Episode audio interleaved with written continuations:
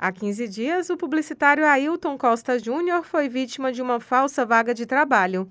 Ele relata que precisou ser avaliado em uma determinada empresa sem remuneração pelo serviço prestado. Eu apresentei o trabalho como teste, porque ele me pediu para poder fazer o teste, e não tive retorno. Não tive retorno nenhum, só tive prejuízo.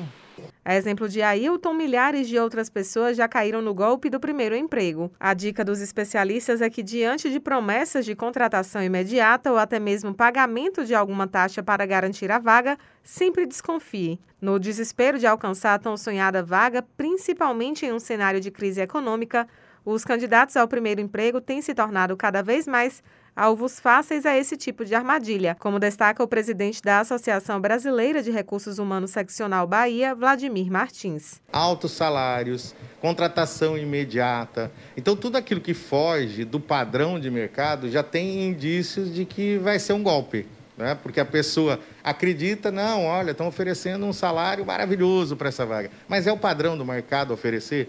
Né? Então, tudo que é demais já vai trazer indícios de que é, existe ali um golpe. Para não cair nas garras dos golpistas, o especialista alerta também para informações no preenchimento do currículo e a importância da denúncia aos órgãos competentes para evitar outros casos. Não há a menor necessidade de colocar CPF, RG, porque isso tudo vai ser exigido na hora da contratação.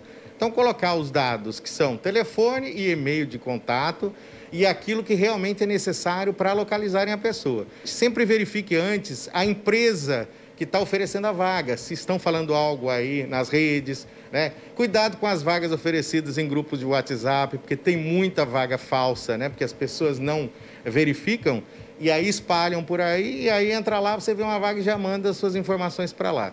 Se você foi vítima de uma falsa vaga de emprego, é importante denunciar ao Procon ou na própria delegacia de polícia, dando queixa do processo.